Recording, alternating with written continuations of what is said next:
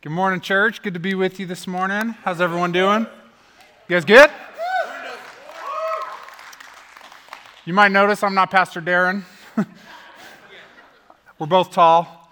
He's way older than I am, though. so that's how you can tell the difference. Um, no, I'm just kidding. Um, uh, Pastor Darren is uh, taking a little, just got a few days off, and I uh, got to travel a little bit with his with his wife, and so continue to keep him in prayer as he gets to refresh and relax and uh, and continue to uh, bring us the word in the future. I will say this. Um, I, I very much appreciate Pastor Darren bringing us the word every week. Um, I don't preach very often, but even when I do, it's just, it's a lot. it's a lot of effort and energy, and he's, uh, he's been blessing our church for, for 25 years. And um, so, so when you do see him, tell him thank you. We appreciate him. So, guys, thank you for being here with us. Thank you for joining us online. For those of you that are um, in your homes and with people, we're, we're so glad that we get to be together. If this is your first time here, um, I want to say a special welcome to you. We're so glad that you chose to. Um, to come and worship with us. Also, I, have seen it seems like every week I see uh, faces of people that are returning in person. So even this morning I saw several people that I haven't seen in a long time, and it was uh, such a blessing to just get to worship together, to be together. Um, and I know that, that God has some good stuff for us this morning. So um, we started just a couple weeks ago, we started in the book of First Peter. The book of First Peter and Pastor Darren uh, shared with us the last couple of weeks in First Peter. Um, and I just want to give you a little bit of a, a summary of what First Peter, um, the, the goal of First Peter is. Um, Peter is writing to the, the Christians in Asia Minor. He's writing to these um, these non Jewish, for the most part, non Jewish Christians. A lot of them are new Christians. And he's writing to them in Asia Minor. That's kind of modern day Turkey. So if you look it up on a map, you can kind of see where this letter was traveling around to all these churches. Probably some smaller churches, some newer churches. A lot of these people, because they're, they're not Jewish, they have a, a background of lots of different gods, all sorts of things like that. Um, and so Peter is writing them to encourage them, especially because a lot of them are. Um, are living under persecution because of their faith. Um, in fact, he even calls them exiles, not because they're not even from that area, um, but because they're, they're kind of exiles in their land because of their belief in Jesus, because of them walking with Jesus. And so Peter is writing them to encourage them in their faith. Um, and Pastor Darren covered uh, verses 3 through 12 last week, where he um, reminded us and that Peter was reminding these Christians to embrace that living hope, to endure trials, and then to enjoy their salvation. And today we're going to continue in 1 Peter chapter 1. We'll be covering verses 13 to 25 this morning. I do believe that, that God has some good things through his word, that God is going to speak, not me, but that God is going to use this time to encourage us and challenge us and, and convict and all those things. So I'm actually going to ask you to do something a little bit out of the ordinary this morning. We're going to go a little bit old school here, and I'm actually going to ask that you would stand as we read this passage of Scripture together. Would you stand? It'll be on the screen, but you can follow along in your Bibles. I'll be reading out of the uh, ESV, English Standard Version. 1 Peter chapter 1 verse 13 says, "Therefore, preparing your minds for action and being sober-minded, set your hope fully on the grace that will be brought to you at the revelation of Jesus Christ." As obedient children, do not be conformed to the passions of your former ignorance, but as he who called you is holy, you also be holy in all your conduct, since it is written, You shall be holy, for I am holy. And if you call on him as Father, who judges impartially according to each one's deeds, conduct yourselves with fear throughout the time of your exile knowing that you were ransomed from the futile ways inherited from your forefathers, not with perishable things such as silver or gold, but with the precious blood of Christ, like that of a lamb without blemish or spot.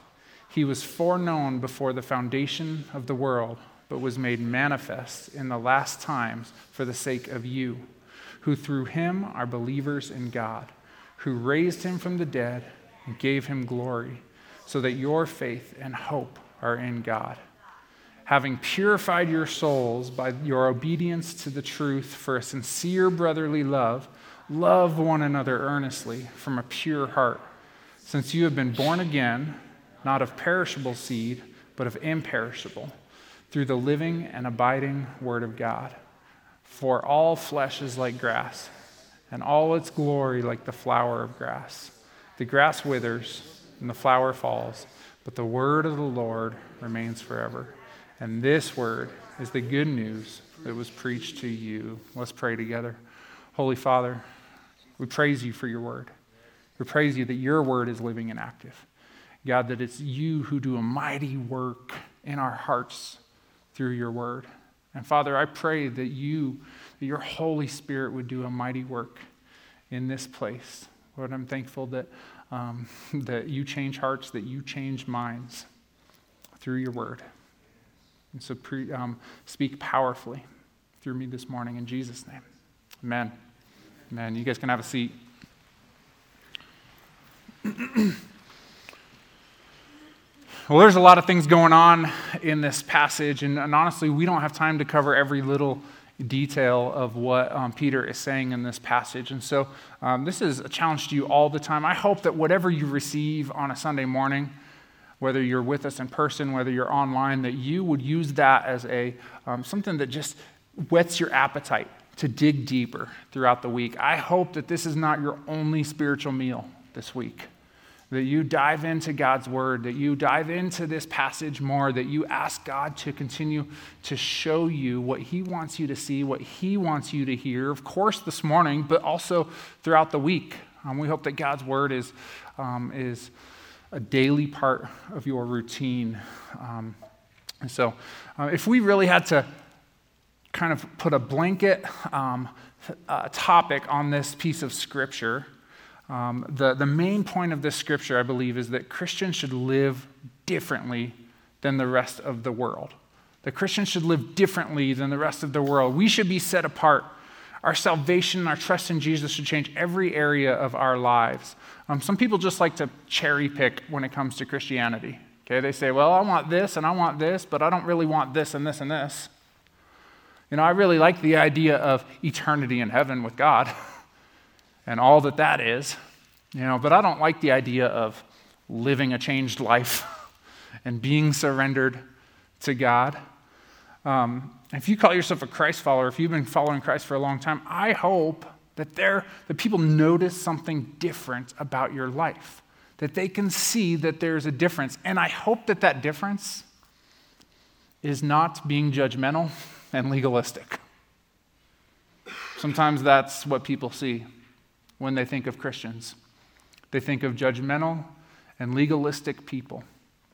And I hope people see a lot more than that, um, especially if you've been following Jesus for a while. If you've been, um, if you're a more mature follower of Christ, we should look different. Okay.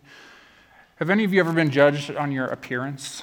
On your appearance, the way you look? Okay. Oftentimes, people mistake me for a bodybuilder. All right. just because of my, yeah. I, I, mean, it's just, I know it's weird, um, and I say no, guys. I don't really lift. Um, um, I'm just kidding. Um, people come up to me and they say, "Hey, how many kids do you have? Because you got a nice dad bod." All right. Um, but like, when, when we look different, people people might judge us, okay, because of the way we look. Um, and, and bodybuilders look different. Okay, there's there's guys that have like arms that are about as big as my waist. Okay, Steve Shive right here. He's like, okay, he could he could break me if he wanted to. All right. Um, but, but people look different because of what they do. Football players look different. Basketball players often look different because they're, they're toned, they're tall, their muscles, all sorts of things, right? And, and as Christians, of course, we shouldn't look differently probably on the outside, although in the 90s I definitely had my share of rocking some, some corny Christian t shirts. all right? Um, even now I'm still rocking a WWJD bracelet, okay? Um, 1997, okay? Um, but but we should look different as Christians. Should look different on the inside, the way that we treat people. And so Peter's using this passage to encourage, encourage these people's theology to affect their ethics. He wants what they believe about God and what they, who they believe God to be and their experiences with God to, to change the way they view what is right and what is wrong. Friends, we cannot, we cannot, as followers of Jesus, derive our ethics, what we believe to be right and wrong, based on our feelings. Okay? our feelings. Because our feelings are all over the place, right? Many of you have had feelings of really wanting to hurt somebody. that doesn't make it right, right? Many of you have had feelings that you want something that you don't have the money for. Okay, that doesn't make it right. We can't base our ethics on our feelings. We can't base our ethics on society. Okay, a lot of what society believes is good. That's great. Most people have these, these good ethics, but a lot of society has some pretty messed up ethics. And we cannot base right and wrong on what society says. We can't base right and wrong on what the law says. There's a lot of good laws, okay? There's a lot of good laws. But there's some laws that are, that are against God's word. There's some things that our law says is okay that is not okay. And so, as followers of Jesus, we need to base our ethics on what we know to be true about God and what we know to be true in God's word. And this should be the most important thing. This should be what we base everything about life on, about what God's word says. If God's word says it, if God's word says it's right, then it's right. And if it says it's wrong, then it's wrong. And it doesn't matter what other people say. I've told our students for lots of years if you hear me say something that goes against God's word, I'm wrong. I'm wrong, not God's word. And so please, like, come and correct me. Come and tell me, oh, here's what God's word says. Because God's word should be where we derive our ethics from. And so there's four kind of primary ethics that I think Peter is, is calling these persecuted Christians to, that, that he's calling us to also, that we can take away from this passage. And so in verse 13, we're going to start kind of at the beginning again. It says this Therefore, preparing your minds for action and being sober minded, set your hope fully on the grace that will be brought to you at the revelation of Jesus Christ. Believe that the first thing Peter's calling us to, that God is calling us to through Peter, is to allow hope to change your mindset. Allow hope to change your mindset. Pastor Darren um, really kind of landed on this po- point of living hope last week, and I just want to remind you of a couple things because as Christians, there's something different about the way that we hope. There's something different. Peter's saying that because of hope we have that comes from Jesus, we need to be ready to have our minds focused on that hope. The only thing that truly matters is Jesus and the hope that we have in him. How many of you watched the debate on Tuesday night? okay. How many of you have more hope because of the debate on Tuesday night? Probably not. Probably not. It's a reminder. It's a reminder that we, we can't put our hope in men. We can't put our hope in our government. We can't put our hope in our retirement, in the economy. We can't put our hope in sports teams. We can put our hope we can put our hope in Jesus. And Jesus alone, most people define hope as this wishful thinking, okay? Wishful thinking. I, I hope it rains today. I hope that the Broncos win the Super Bowl. We know that's completely false hope right now. This year, there's no hope in that, all right? There's, just, there's no hope. Way more hope in being a Chiefs fan this year. That's hard for me to say. All right, but, okay, but we live in the past, Super Bowl 50. That's Super Bowl 32 and 33. That's all you can hold on to now. But I can't put my hope. I was putting my hope for a little bit in like the Avalanche this year, and then they lost in the playoffs. And then the Nuggets, and they lost in the playoffs. They did good. Future might be good. Who knows? But there's no hope in those things. There's no real hope. I used to actually let football like affect my attitude for, you know, that afternoon or day or whatever it was just be bummed out. like, why? It doesn't matter. None of that money's coming to me. All right? it matters to the people that are make, making money off of it. But it doesn't really matter. Our hope is in Jesus. Hope is not a wishful thinking like, I hope it rains today. It's a confident expectation. That's the biblical definition of hope a confident expectation. And we can live with a confident expectation that we're saved from our sin because of Jesus, because of his death, and because of his resurrection. We can have a confident expectation that Jesus is returning. And that there is so much more to life than government or economy or sports. That because of Jesus, my life on earth is different. Because true living hope changes our outlook on life and on death. And it's because of hope that we can have true joy and true peace in a world that does not have joy and have peace. Romans 15 13 says this May the God of hope fill you with all joy and peace in believing, so that by the power of the Holy Spirit you may abound in hope. I have been to um, a whole lot of funerals in my lifetime. And a lot of those I've been to because I work here at the church and I've got to help with a number of funerals and serve in some way during funerals. And so I've been to lots and lots of funerals. And even just recently, I, I, um, I've been to three funerals here at the church Jim Vaughn, Tino Savala, and um, a lady named Debbie Dragna, who some of you know. And at all three of these funerals, even though there was sadness, there was an incredible amount of hope because these three people knew Jesus and walked with Jesus and trusted Jesus. And, and the hope was that their life, even though it's over on this earth, their true life is just beginning in heaven with Jesus. There is hope at a Christian funeral, even if it's somebody who went home too soon, who died too soon, even when it's a young person who knows Jesus, there's hope. But I've also been to funerals of people that that hope was lacking. That I didn't, and most people didn't know that they, if they had a walk with Jesus or not.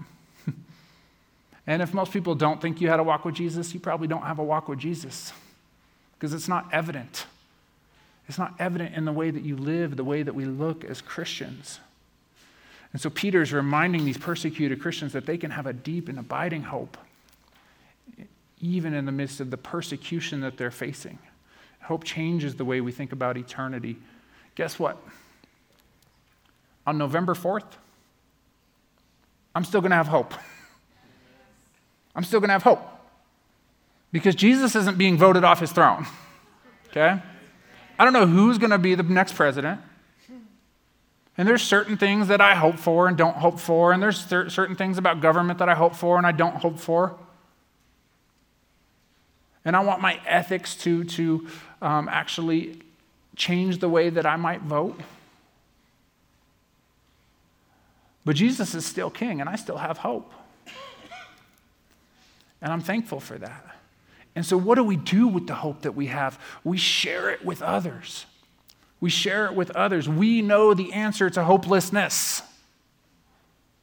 And so, then our, our call as Christians is to share the hope we have and being sober minded, be prepared to share the hope. Are you ready at any moment to share the hope you have in Jesus and how it changes your life? how it's changed your life for, for however long it's been. Maybe it's been a month that you've been following Jesus. How sad is it that, that the people who have been following Jesus for, for a month or two months or three months are usually way more excited about following Jesus than those of us that have been following Jesus for years? It's like we forget about the hope that we have. We're not as excited about it sometimes. I'm not saying that's always true. But hope changes the way that we live and we need to prepare our minds to be ready to share that hope. So often we get distracted with so many other things. And the enemy, I think, and he loves that we get distracted. He loves the fact that we can spend hours and hours and hours watching TV, hours and hours and hours fighting with people politically online. Yeah, okay, you're going to change their mind. They're not going to change your mind. You're not going to change their mind. we have a hope in Jesus that changes everything about us. And so the first thing Peter is calling us to do is to allow hope to change our mindset. The second thing is found in this next set of verses, 1 Peter 14 or chapter 1 verse 14. As obedient children, do not be conformed to the passions of your former ignorance, but as he who called you is holy, you also be holy in all your conduct, since it is written, you shall be holy for I am holy. God is calling us to live lives that are holy, to live lives that are holy. It's super easy, right? super simple. Just check that off the, the, check that box off and keep moving. I wish it were that easy. Peter starts the section off by referring to the readers as obedient children. He's using some identity language here. He's talking to followers of Jesus, to Christians, and he's reminding them that as obedient children, do not be conformed to the passions of your former ignorance. He isn't saying to these that these children have to be obedient for God to love them, but he's saying that, that they should desire to be obedient because God loves them and because they love God. And we all like obedient children, right? My parents had it super easy when I was growing up because of how obedient I was. Okay, like I never did the wrong thing. And so they, they had it super easy, not with my brother and sister, but with me. um, no, that's not really true at all. Um, there are plenty of times that I did stupid things foolish things that hurt me, that hurt others. I am thankful that my parents taught me to, to know Jesus and to walk with Jesus. And so, honestly, I do believe, like, I didn't fall into some of the, the some deep traps that a lot of people have in their lives. I love it that when my kids choose to do what's right because we've tried to teach them to do what's right. It doesn't mean they always do, but when they do, it brings me joy. And when they do the wrong thing, it brings hurt and sorrow, it brings some pain. It doesn't mean I stop loving them, but it means I, I desire to help them do what is right. Because it's their lives are going to be healthier and better. When you choose to do the right thing, in general, for the most part, your life is going to be way better than if you choose to do the wrong thing. If you choose to follow a life of brokenness and crime and drugs, it's oftentimes going to lead to death or jail, destruction, broken relationships. As God is calling us to be obedient, Peter goes on to remind them not to slip back into their old ways of living before Christ, but instead to be holy. Like I said a minute ago, I'm, I'm really am blessed that my parents taught me to know and walk with Jesus. And I really do believe that because they taught me that, that I avoided a whole lot of brokenness and pain in my life. It doesn't mean I haven't faced any. But some of you, many of you even in this room, could tell me stories of, of the life before Jesus, life without Jesus, and how hurtful and painful and destructive and broken that part of your life was. And then when you allowed Jesus to change your heart and to change your mind, how much, how better things are, how much more joy there is how much less hurt and pain there is. It doesn't mean you don't face hurt and pain. But when you're pursuing holiness, it is so much better. And so, in order to live a life of holiness, we need to understand what it means to be holy. Being holy means to be set apart. And God is perfectly holy. He's perfectly holy. He's completely separate from sin. 1 John 1 5 says this This is the message we have heard from him and proclaimed to you that God is light and in him is no darkness at all. Zero darkness. He is perfect in his holiness. I think it's important to know that, like, on this side of heaven, we can't be perfectly holy. We can pursue holiness, we can grow in maturity, we can, we can be better and better at it as we grow, as we allow the Holy Spirit to work in us. But on this side of heaven, we, we can't be perfectly holy. We have to rely on what Jesus did for us. God sees us as holy because of Jesus through the cross, not because of who we are. We can be holy because of who God is, not because of who we are. We can rely on His Holy Spirit to help us do what is right. And Jesus wants us to obey Him because of our relationship with Him. I want to do what's right in my marriage because of my relationship with my wife, not because I have to earn her love but because she loves me and I love her and I want to do what's right. I want to do what's right. I hope that I have the attitude that says, I, that, that, that doesn't say, I have to do this so that He will love me. I want to have the attitude that says, I want to do this. I want to live in holiness because God does love me and I love Him. Think of uh, um, the, the holiday Valentine's Day. Valentine's Day, all right? Um, we all know the Valentine's Day was created by a whole group of women, right? um, okay? And, and, and, Valentine's Day comes around every year, and we're, you know, most of us guys are like, okay, we got to do something, some flowers and chocolate. And so I, like, a lot of times I do okay on Valentine's Day. But it really is, like, I love my wife, but it really is oftentimes out of obligation that I kind of get her stuff on Valentine's Day. And I do love her. But a lot of times that's how Valentine's Day works it's kind of an obligation, right? And what if we, instead of like, okay, in four months, just ignore Valentine's Day like it doesn't even exist, all right? Um, no, I'm just saying, what if we, what if we did a good job loving our spouse and showing that love throughout the year? How much more valuable is it to bring your spouse a gift or flowers or whatever it is throughout the year, not only once a year on a day where it's obligated. And I think that's what God wants from us. He doesn't just want your attention on Sundays, He doesn't just want your attention on Christmas and Easter.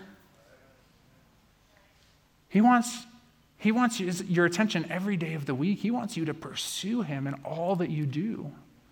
He wants you to pursue holiness because He's God and He's always there. Holiness is knowing God's command and obeying them. And the only true way to really know God's command is, is to know His word. To know His word. We need to be men and women of His word. There's some really practical advice here um, from Paul in Ephesians of, of walking in his word and knowing his word. And if you're looking for ways to just start to pursue holiness, maybe this is the verse that you need to, to keep and write down and read and read and read this week because it's super practical on how we can pursue holiness. Ephesians chapter 4 says this Therefore, each of you must put off falsehood and speak truthfully to your neighbor, for we are all members of one body. In your anger, do not sin. Do not let the sun go down while you are still angry, and do not give the devil a foothold. Anyone who has been stealing must steal no longer, but must work, doing something useful with their own hands, that they may have something to share with those in need. Do not let unwholesome talk come out of your mouths, but only what is helpful for building others up according to their needs, that it may benefit those who listen. And do not grieve the Holy Spirit of God, with whom you are sealed for the day of redemption. Get rid of all bitterness, rage, anger, brawling, slander, along with every form of malice. Be kind and compassionate to one another, forgiving each other, just as Christ God forgave you. Living a holy life takes intentionality, it takes effort, it takes energy. You're going to mess up, but even a part of pursuing holiness is what you do when you mess up. You seek forgiveness from the person that you hurt? Do you seek forgiveness from God? Do you ask God for continued strength from His Holy Spirit? And so, God is calling us as followers of Jesus to be holy. He's calling us to allow hope to change our mindset. And next, verse 17, 1 Peter 1. Since you call on a Father who judges each, each person's work impartially, live out your time as foreigners here in reverent fear. God is calling us to have a healthy and a reverent fear of God. And so, what does it mean to fear God? What does it mean to fear God? For somebody who doesn't know God, it's, it, it really is more of a, um, a fear of his judgment, a fear of eternity away from him. We should be afraid of the living God if we don't know the living God. There's legitimate reason to fear him because he is going to judge the earth judge all the people of the earth. And he's going to separate people on his left and on his right. And if you're on the wrong side, there's, a, there's reason to fear him. But as children of God, for those of us that know God and walk with God, it doesn't have to be a, a, a fear that says, I'm afraid. It should be a, a healthy and a reverent, a deep reverence and respect for God and His power. Most of you in this room grew up with some type of father figure in your life your, your biological father or stepfather or, or uncle or somebody. And we probably, most of us have a view of, of fathers in one of two ways. Okay, one, it was sometimes a harsh, hurtful, sometimes overbearing, angry view of a father that caused a lot of hurt and pain and brokenness.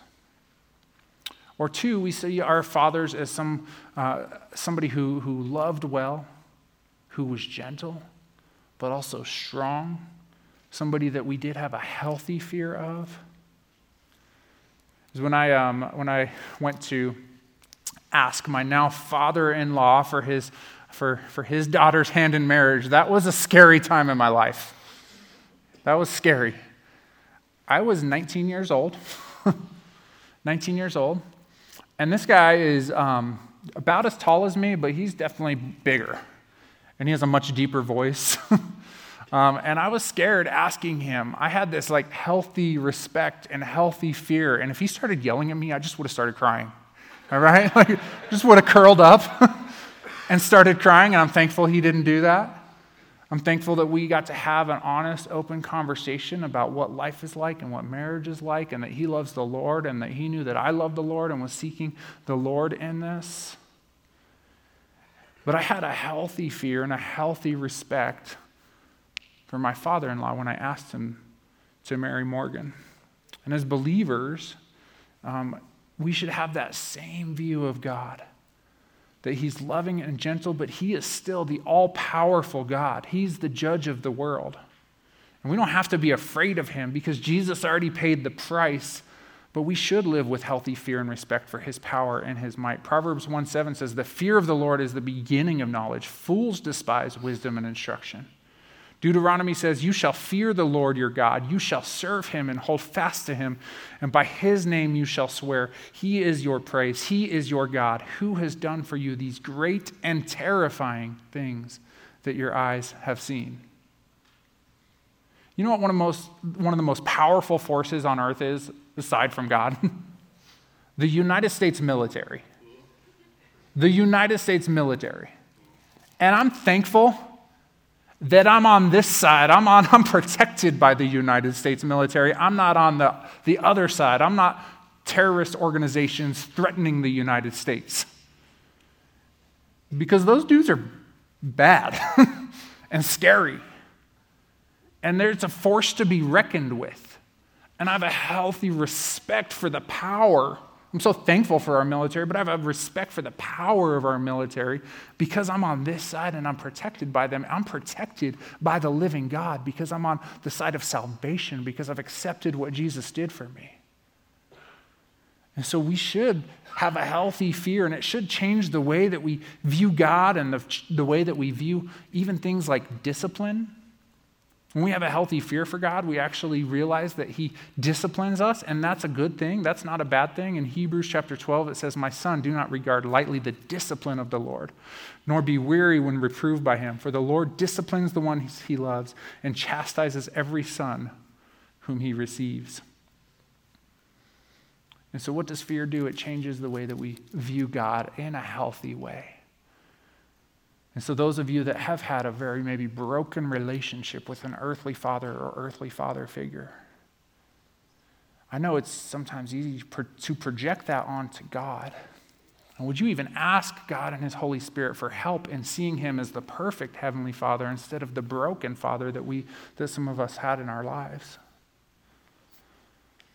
As the final way that Peter challenges us to be different is, is found in these last few verses. This verse 22 having purified your souls by your obedience to the truth for a sincere brotherly love, love one another earnestly from a pure heart, since you have been born again, not of perishable seed, but of imperishable, through the living and abiding, through the living and abiding word of God. Believe that the last thing that Peter's calling us to in this section of verses is to love one another deeply. Love one another deeply. As followers of Jesus, our love should be so different than that of the world. Because God's love is different than the world's love. The world's love is, is feelings. The world's love is, is broken and messed up, and the world's love is often selfish. But God's love is sacrificing. God's love is perfect. And so we should be able to love other people well. And sometimes, of course, like we know it's hard to love people we disagree with. We know it's hard to love, to love, uh, for me, it's hard to love Raiders fans sometimes, okay? I'm just kidding, I'm just kidding. But it's, it's, it's hard to love people that we disagree with. It's hard to love people that, that we think are um, on the wrong side of whatever issue it is. But it's also hard to love our own family sometimes. The people that we should be able to love the easiest, it's hard to love those people still. You know why it's hard to love people? Because of sin. Because of my sin, it's hard to love people. And because of their sin, it's hard to love people. I have a hard time loving people because of their sin.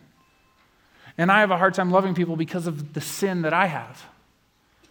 But God is calling us to love people deeply to love people deeply, and we can't truly love others apart from God. Jesus said this to his disciples. He said in John 13, A new commandment I give to you that you love one another just as I have loved you. You also are to love one another. If they believe the same thing, um, excuse me, love one another. By this, all people will know that you are my disciples if you love one another. He doesn't say if you, you should love one another if they believe the same things as you. He doesn't qualify it. Love one another if they um, like the same teams you do, if they like the same food you do, if they're from the same country you are, if they have the same skin color you do. He doesn't qualify it. He says, Love one another. And you're going to know that you're my disciples by the way that you love. 1 John chapter 4 says this says, Beloved, let us love one another, for love is from God. And whoever loves has been born of God and knows God. Anyone who does not love does not know God because God is love. In this, the love of God was made manifest among us, that God sent his only Son into the world so that we might live through him. In this love, not that we have loved God, but that he loved us and sent his Son to be the propitiation for our sins. Beloved, if God so loved us, we also ought to love one another. No one has ever seen God. If we love one another, God abides in us, and his love is perfected in us. We can't love on our own. We can't love on our own. And I want to kind of give you a little demonstration here of, of how God's love works. So, you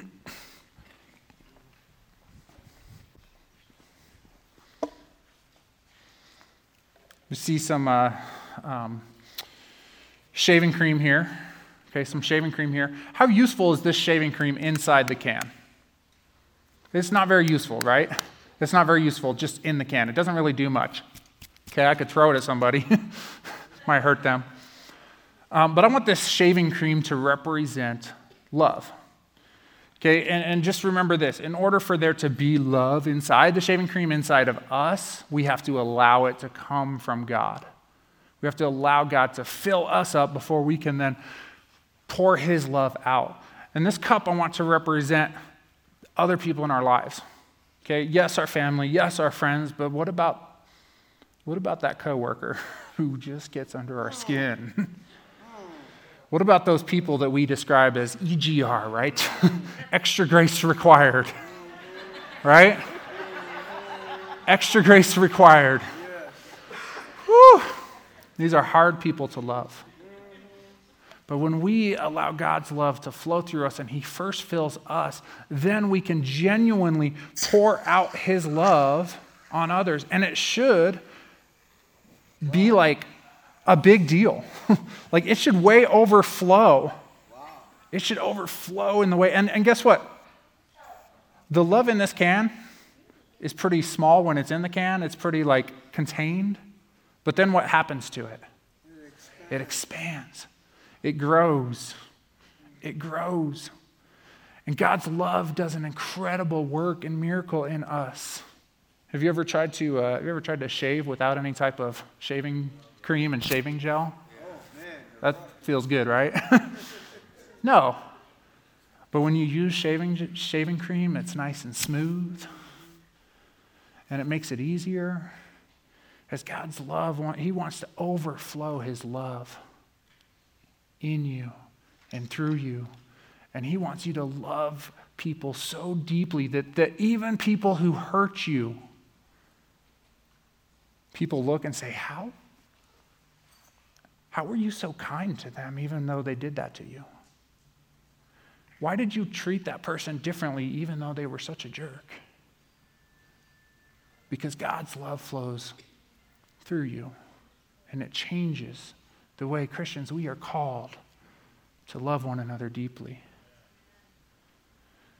And so, why does it matter if we allow, whether we allow hope to change our mindset? Why does it matter if we pursue holiness or not? Or matter if we have a healthy respect of God? Or why does it matter if we love others? It matters because for some people, you will be the reason that they come to know Jesus or not. The way that you reflect Jesus.